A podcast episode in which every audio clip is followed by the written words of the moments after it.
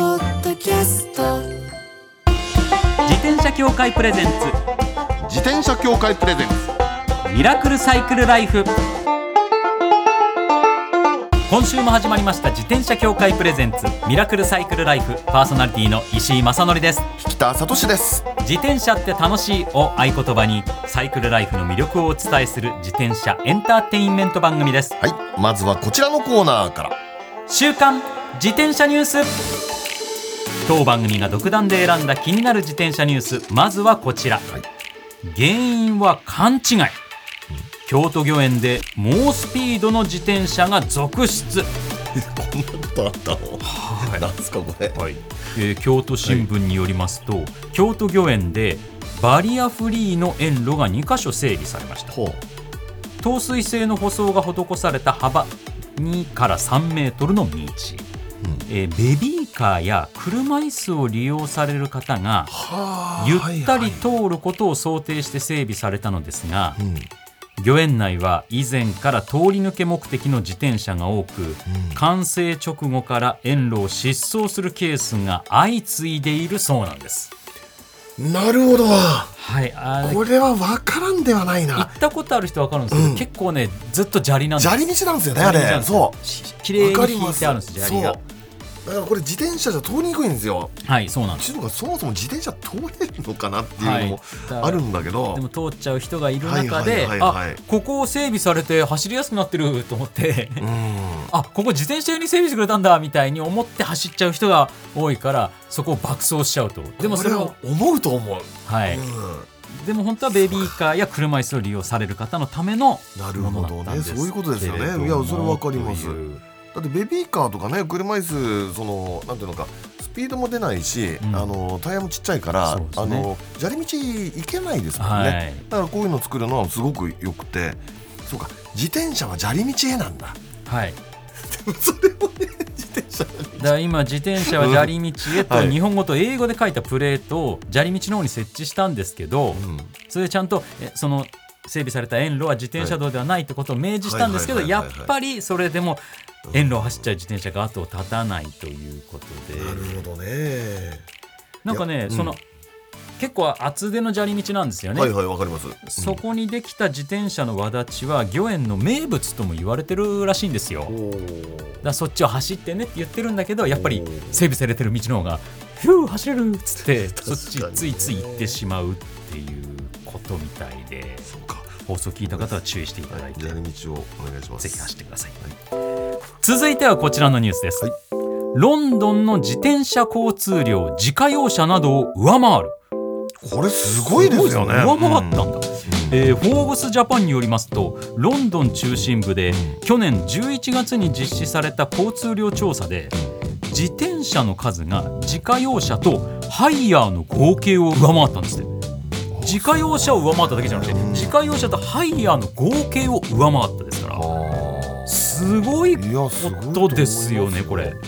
これはねあのーロンドン五輪っていうのがね、はい2012年にありまして、ええでそれにその間に合うようにっていうことであの自転車革命って起きたんですよ。はいで自転車のその通行量増えたんですよ。ええでその後しばらくね、あのーしばらくして、えーその車道の左側に日本と同じですから、はい車道の左端に自転車レーンをバーッと引っ張ったわけはいところがねロンドンも日本と似たようなこと起きたんですよ。ほうあのーそこのそこに、えー駐車車両が止まってみたりとか、うんうん危ないじゃないかとか言われたの、はいところがですよその後ねそのロンドン子たちのその市民意識を高めるとか、はいあの自転車はこうやって走るんだっていうその交通教育とかそういうのうをん徹底させた後またね自転車増え始めたんですってで自転車の通勤率なんかも多くなってはいでいろんなインフラも整備されてね、うんでそれでデンマークとかドイツなんかを見ながら王みたいな動きも起きたりしてだからあロンドンってねむか大昔は自転車ほとんど乗らない街だったでそれが自転車乗る街になって、はい自転車事故が増えた街になってそして今自転車の先進都市の一つになったっていうーこれすごいことですねすごいだからロンドンオリンピックってはい何年でした2012年だからうんそのそう後考も続けたんですえるよと10年ちょっとでそうでってす考えるとす結構急速な感じでそうなんすねでこれびっくりしたんですけど、はい1999年にこの交通量調査始まってるんほうですっほて、うほうほその自転,、えっと、自転車の数がう、うん、その1999年以降、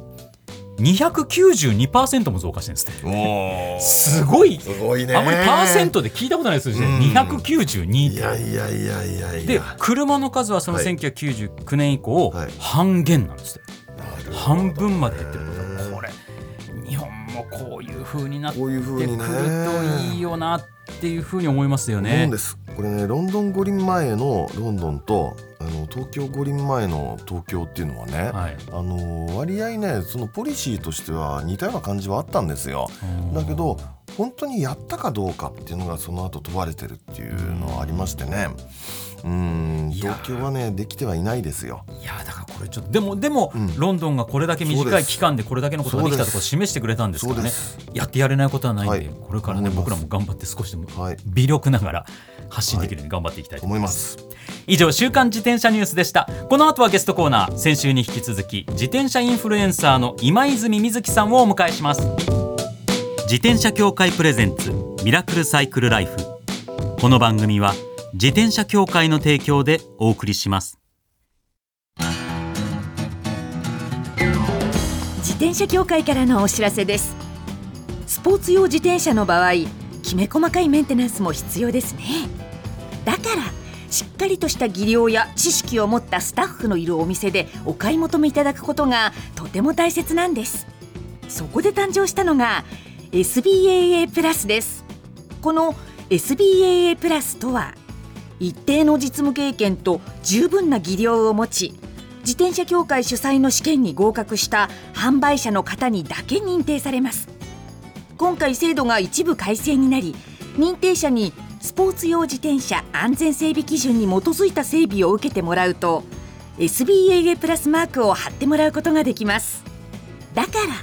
SBAA プラスマークはしっかりとしたメンテナンスを行った安全安心の証と言えます SBAA プラス認定者のいるお店でメンテナンスを受けて快適なサイクルライフをお楽しみください SBAA プラスについての詳しい情報は自転車協会 SBAA ホームページ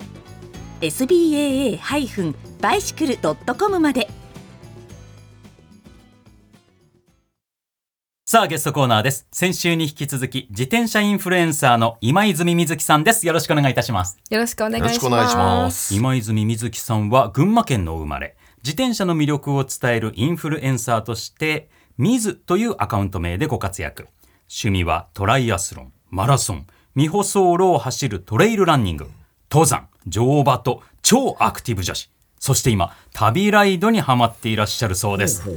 もう先週聞いたお話でもなん か全部僕らが振ったお話の想定を超える距離を走ってるっていやいやいいうやお話ばかり出てきてすごかったんですけれどもでトライアスロン中心でみたいな感じで伺ったから、もうなんかねできねえよそんなことって いうことばっかりでねいやいやいやいやいや。こっちが伊豆大島の話をしてるのに伊豆半島一周の話をしてるいやいやいやいやでもいやいやいや。国内相当じゃあいろんなとこ行って走ってらっしゃる感じですか、あのはい。この収録の前も大分の方行ってずっと走ってらしたって話を先週ねお伺いしましたけれども、そうですね。結構お仕事もプライベートでも結構全国各地回らせていただいていて、はい今サイクリング経験値が国内は35都道府県になりまおーすしごた。いまだ制覇はできてないんですけど、はい。えじゃあ海外もあるんですかあ、そうですね。海外も5カ国ほい今走ったことがあって、はい今までハワイ、ニューヨーク、マレーシア、オーストラリア、中国、ニュージーランドに行ったことがあります。おーでもあの、うん私がトライアスロンをするのでトライアスロンの大会がほとんどメインであすなるほど。ねそうかそうかそうかはそいうかそうかそうかそうかトライアスロンは海外の方が大会って多いんですか、日本も大会いろいろあるんですかあ日本国内でも結構いろいろ大会はあるんですけど、私が挑戦してるアイアンマンレースっていうブランドレースになると、日本国内で開催がなくて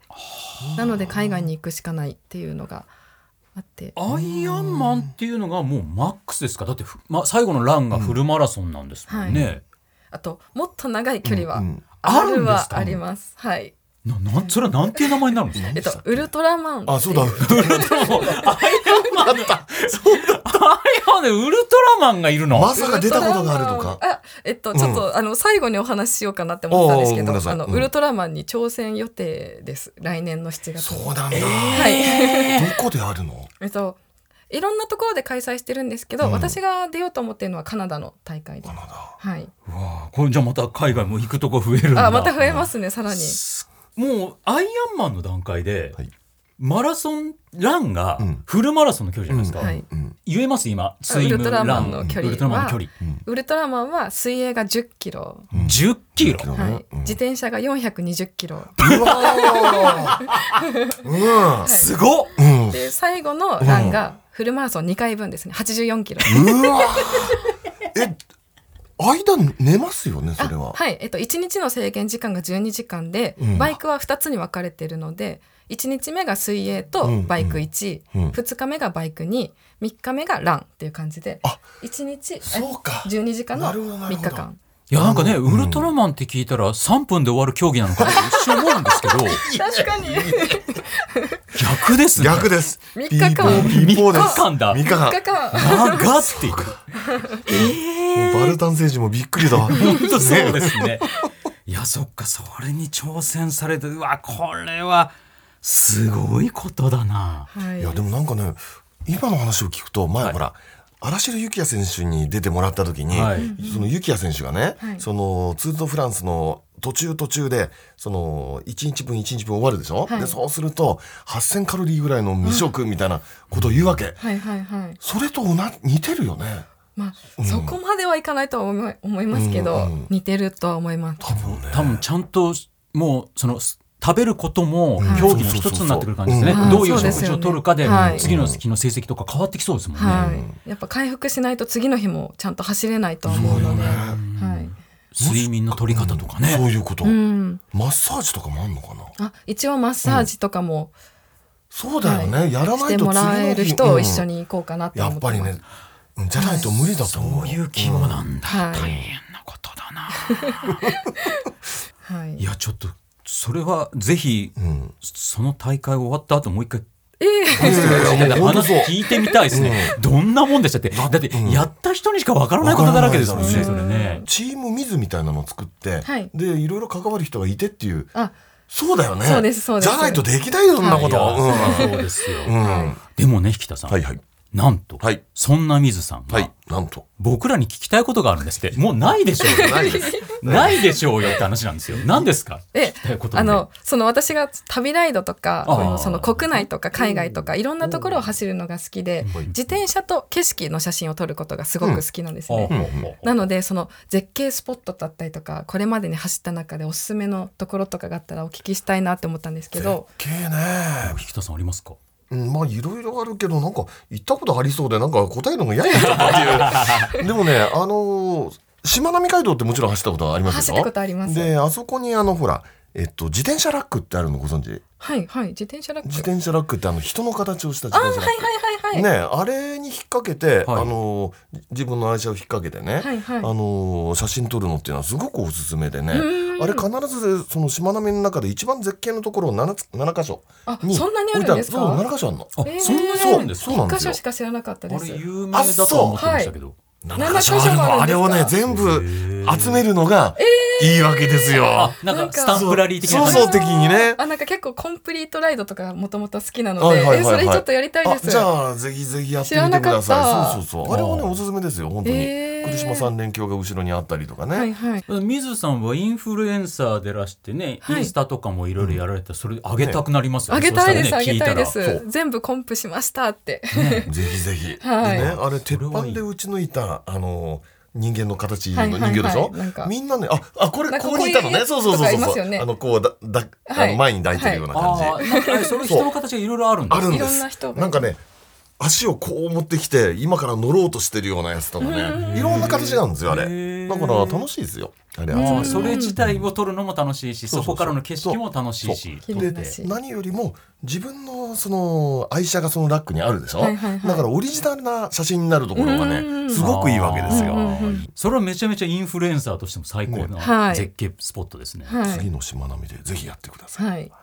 私はねこれね実はね教えたくなかった、何何何何何何そ何でれはしかも、聞きたい、 実は僕自身も行ったことがないんです、ねえーてか行ったことある正確に言うと行ったことがあるんですけど、うん自転車では行ったことない場所なんですよ。ほうえでーそれどこかというと静岡県のうんうん熱海市にありま熱す、海うん伊豆山っていう伊豆山神社っていう有名な神社があるんですよ。うんうんあの頼朝と北条政子がはいはいはいはいあの仰せを重ねた仰みせたをいな重ねたって言われている有名な神社、はいはいはいあの恋愛成就、うんうん、うん割と有名な神社なんですけど、はいはいはい、はいはいその神社は別に普通に行けるんですよ。はいはいはい実はその神社にはうん本宮というのがありましてはいほうその本殿普通に参拝する本殿うのんはい裏の方に行くと、うんここが本宮の行くルートですって書いてあるんですけど、うんはいはいほぼほぼ登山なんですよ。ええもう本当に普通もう普通の格好で行っちゃダメっていう、はいはいではい僕はもうそこの本宮に行くのが好きなんで、うんえ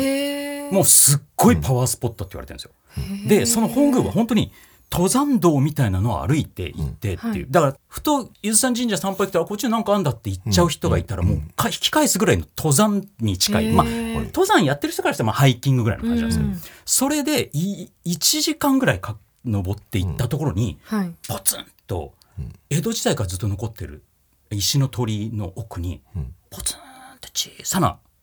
社があるんですよ。えーそれが本宮なんです。へー伊豆山のもともと伊豆山神社のもともとあった場所、めちゃめちゃタワパワースポットで、僕はその登山道ルートでしか行けない場所だと思い込んだんですけど、うんうんうんうんどうやら、いはいあそもう熱海なんて超山の町なんで、うんうんアップダウンすごいところなんですよ、うんはいはいでもなんか裏の方をぐるぐるぐるぐる自転車で行くと、うんどうやら自転車で行けるらしいってことが、んだ最近わかったんですよええうんこれね自転車で行った人なかなかいないから、水さんだったらいけんじゃないかなっていう、いや多分いけるかいけないかだったらいけますよねいけます痛いで伊ね面豆白山い面の白い、うん、あの本殿の方普通に参拝できるとこは僕も自転車では行ったことあるんですよ、はいはいはいでもその本宮って山の上の方まで行ったことなくて、へえしかもこれぜひ行ってみて感じてもらいたいっていうのがちょっとここからはちょっと真面目な話になっちゃうんですけど、はい実はその伊豆山神社の本宮があるすぐ隣から、はいあの熱海伊豆山土石流災害の災害が始まってる場所なんですよ。あの辺だはいへえでそれを機にその本宮の隣にうん水の神様を祀り社もできたんです。うんだからぜひそこ参拝していただいて、あの手を合わせていただけると嬉しいなということも含めて、そうです なんか発信していただけたら嬉しいなということもありまして、はい。えーちょっと行ってみたいですうん。どれぐらいのアップダウンかも僕は分からないです。 ただ登山道的なルートは結構ハードです。ええじゃあハードなんでしょうね自転車で行ったらハードですよね絶対ハードだと思うんです。えーちょっと先に行きたいですね私の方がぜひ ぜひ行ってみてください。じゃあここでちょっと改めてお知らせをお願いいたします。ははい、えっと、先ほどもちょっとお話しさせていただいたんですけど、来年7月にカナダで行われるウルトラマントライアスロンという大会に挑戦するので、はいこれが結構あのサポートクルーとかを自分で連れて行かなきゃいけないっていう大会なので、うんうんうんこちらを応援していただけたら嬉しいですなといるうほああ、そっか。支援できるんですもんね。あそうです皆さんもね。ど、はいこれは何何で検索すれば出てくるんですか水野スポーツ女子旅で検索していただけると多分おそらく出てくると思います。水は MI ZU というですねですね。はいはい、のスポーツ女子はいですです。ぜひぜひ。ググってくださいはい、ぜひお願いし検索てますいただいてなんかそのサポートページみたいなのあるんですもんね。あ、そうですホームペーね。ジサポートページができているので、はい、はい、ぜひぜひ皆さんお願いいたします。このチャレンジはぜひ応援したいですもんね。はい。では最後に普段安全に自転車に乗るために心がけていることを教えてください。はい、えっと、私は結構チャレンジ系とか挑戦系のライドが好きなんですけど、まあ、挑戦はもちろんするんですけど、必ず無理はしないことをテーマにしています。本当はい もちろんそう無理だろうっていう距離を挑戦するんですけど、はいやっぱり本当に自分の体力に余裕がない時って、うん絶対にその怪我だったりとか事故だったりとそうでかすにつながることはあると思うので、本当に無理な距離を走らない 無理なスピードで走らないっていうのを本当にモットーにしていて、あのお友達とグループライド行く時も一番その体力が一番自信ない人というかちょっと言い方が、うんなうんなんて言ったらいいですかねその人に合わせてコースを選ぶとそか、うペでーすスねを設定するとあかーそういうのを心がけてます。あーやっぱりチャレンジしてるからこそ体感してるわけですね、その危険さをね、うんはい無理をしてしまうことの危険さも同時に分かってらっしゃるってことですから、はい皆さんも本当ねご無理なさらずですまだまだ暑いですからね、はまだまだ暑いですか特に暑い日が続くのでそうですよ気ね。をつけないといけないですよね、はい水分の取り方とかね、はいそういうのもやっぱ競技らやってらっしゃると水分取るタイミングとかも分かるじゃないですか、うんうんうん感覚的はいはいに、はいでも素人がいきなり街走ってて、うんいつ飲んでいいか分からずなんとなく走ってて急に気持ち悪くなっちゃうとかありますもはんねい、、はい、だからそういうのも皆さんリスナーの皆さんも無理せず走っていただければと思います。ということで、はい2週にわたってありがとうございました。ぜひぜひちょっとウルトラマンはい、体験された後もまた遊びに来てください。あ、ぜひお願いします。はい、およろ願いししくおます願いいたします。ということでゲストは今泉瑞希さんでした。ありがとうございました。ありがとうございました。自転車協会プレゼンツミラクルサイクルライフ最後のコーナーはサイクル大辞典今回は SBAA プラス認定者の方に電話でご登場していただき実用的な自転車のお話を伺います今回は東京都江戸川区にありますサイクルピア桜井の桜井康介さんとお電話がつながっていますもしもーしもしもし、桜井康介です。はいもしもしどうも今回もよろしくお願いします、お願いします。早速リスナーの方からのご相談です、東京都中野区ワインレッドさん48歳男性の方です安全地帯ですねいつも楽しく聞いていますありがとうございますありがとうございます。コロナ太り解消も考えて昔から欲しかったロードバイクを買いたいと思っています、うんあの前傾姿勢とドロップハンドルへの憧れが強いです、ハンドルで乗り心地が変わってくるという話を聞いたことがあります調べたところドロップハンドルにもいろいろな形があることも知りましたビギナーに合うドロップハンドルの選び方が知りたいですうんということなんですけれども、まあ、この番組のリスナーの方はご存知だとね、思いますけれども改めてドロップハンドルの特徴をお願いします。は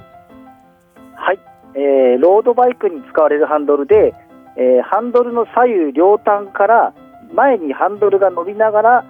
下向きに半月を描くような形状のハンドルです。はい、まあ、一般的にあのスポーツバイクとされるのについてるやつですよねそうですね。えはい。はい、なんとなくね、リスナーの方も自転車あんま乗らないって方も、あの本格的な自転車よく街で走ってるやつについてるあのグリーンそうグリーンととなったハンドルっていうのを想像していただければ大体 OK だと思います。羊の角というかですねはい、でもその中にもいろいろな形があるということで、はいいくつかあるんですよね一つずつ解説をお願いいただけたらと思いますはい。えっ、と、シャローアナトミック、アナトミックシャローってあるんですけども、えっ、と、シャローが一番昔からあるデザインで、まあ、黒森ロードとかクラシカルなデザインの自転車に合う、うんえーハンドルで、はいでアナトミックっていうのは、えー、と一昔前主流の形状ほうですね、一番使われてる、えー、とアナトミック車両っていうのが、えー現在主流の形状で、まあ、アナトミックの進化系ではい下半が緩くラウンドしてますうんで下下半半っていうのをは握る位置が限定されるアナ下の方のアナトミックと違って自分に合ったポジションが見つけられるハンドルですうん下半っていうのは下の方、あのぐるんと曲がった下の方ってことでもすうよ言ね。いますし、あの、わ、わかりますかね。ちょうど真ん中らへん、ぐるん、半月の真ん中らへんも。まあ下半という言い方をすると。だから半月の真ん中辺をその持ってる時はすっごく前傾姿勢になってるっていうそういうことですよねそうです、そうです。はい。えねハンドルとサドルの間がすごく遠いっていう感じではいね、ほうほうほうほうほうほうほうそれかえっと、アナトミックシャロー。はい。おお。これなんかちょっとやっぱりラジオだと想像してもらうのが難しいところもあるんです け そうど。そう絵がないですからね、あのそうですねワインレッドさんはやっぱりビギナーに合うドロッそうプそうハンドルの選び方が知りたいということなんですけど、はいはいどういうところに注意してハンドルを選んでよろしいんでしょうか。まあ、ビギナーであれば、アダトノピック車両だと思うんですけどもお、ーあの、形状以外にも、うんあの、ハンドルのサイズ、はいうんうはんうんリーチ位置、ドロップ距離、ハンドル幅がポイントになります。い、うんこれ難難しいぞ、えーはいリーチ1リーチの1、はいえー、とドロップハンドルのブラケットの長さをリーチと呼びリーチが長いと乗車乗車姿勢が前傾になって短いと姿勢が起きます、ああなるほえど、ーはい、でブラケット部分から下半までの長さをドロップと呼び、えー、とドロップが大きいと下半を握った時に前傾が深くなりますうんうんえーハンドル幅は、えー通常肩幅くらいしますが、えーロングライドやオフロードの走るんであれば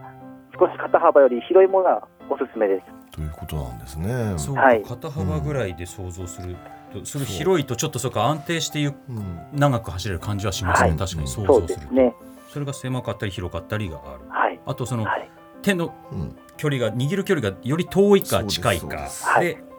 前傾になるか起きるか、そうですねビギナーの方はだから短い方がいいと思いますねそうなんですよえね、えそっちの方が、ええねはい乗りやすいっていうのか、はいであれですよねそのハンドルだけにこだわるんじゃなくて全体のポジションで、あのー手のその位置とか変わるじゃないですか、そうそうで車載で変わりますねそうですよねでそのあたりを一緒にして、えー自転車さんでなんていうのかねサイズ測ってもらえばいいのかなっていう、そう初めて乗る方は本当になんだろう姿勢が起きた体勢のうんロードバイクの方が乗りやすいと思います、うんだろうと思いうんまうんす、うんうんうんまあ、そのあたり加味してちょっとワインレッドさんぜひぜひはいやっぱりしっかり試乗するっていうことはやっぱ大事ですかね、それ大事ですねそうですね、はいうん、やっぱり乗ってみないとわからない部分ありますもんね、はいその先ほど引田さんおっしゃったようにうん車体との関係性もあるしっていうことなんで、はいうんえーぜひぜひお気に入りのハンドル見つけていただければと思います、桜井さんありがとうございましたありがとうございました、はいまたよろしくお願いしまわかすりはい以上サイクル大辞典でした自転車協会からのお知らせです街ではライト自体がついていない自転車やブレーキをかけてもちゃんと止まらない自転車を多く見かけますこれって安全面から考えるととても怖いですよねそこでみんなが安全な自転車に乗れるよう自転車協会では自転車安全基準を定めましたそしてその基準に適合した自転車にだけ貼られるのが BAA マークなんです自転車活用推進法のベースになっている交通政策基本計画では BAA マーク自転車の普及を推進することも謳われていますつまり BAA マークは国も認めた自転車の安全安心の目印ということですね自転車をお買い求めの際は BAA マークが貼ってあるかぜひチェックしてみてください BAA マーク自転車で交通ルールを守って安全安心なサイクルライフを BAA マークについての詳しい情報は自転車協会 BAA のウェブサイトまでミラクルサイクルライフそろそろお別れのお時間です水さん本当にウルトラマンなんかウルトラマンに見えてきたっていうか なんかこうやっぱり走ってらっしゃるから体結構鍛えてらっしゃるしなんか今日うんうんうんうもんすごい大きな荷物でいらっしゃるうんなんでこんな大きな荷物なんだろうと思ったらあのジムに行ってきて今日つってやっぱトレーニングを重ねてらっしゃるわけでそうですすねよだから体結構がっちりしてらっしゃるしだなんかあうんウルトラの母的なあ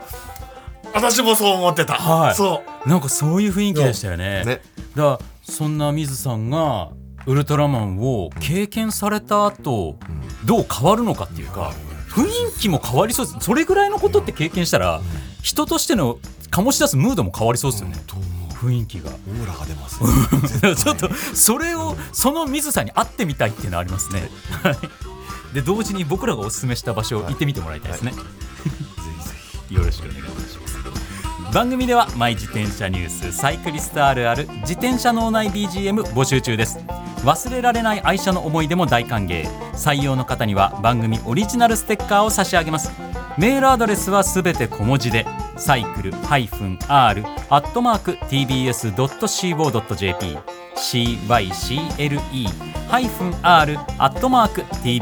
cycle-r-tbs.co.jp までお待ちしておりますお待ちしてますそれではまた来週お会いしましょうお相手は石井正則と北里志でした自転車協会プレゼンツミラクルサイクルライフこの番組は自転車協会の提供でお送りしました。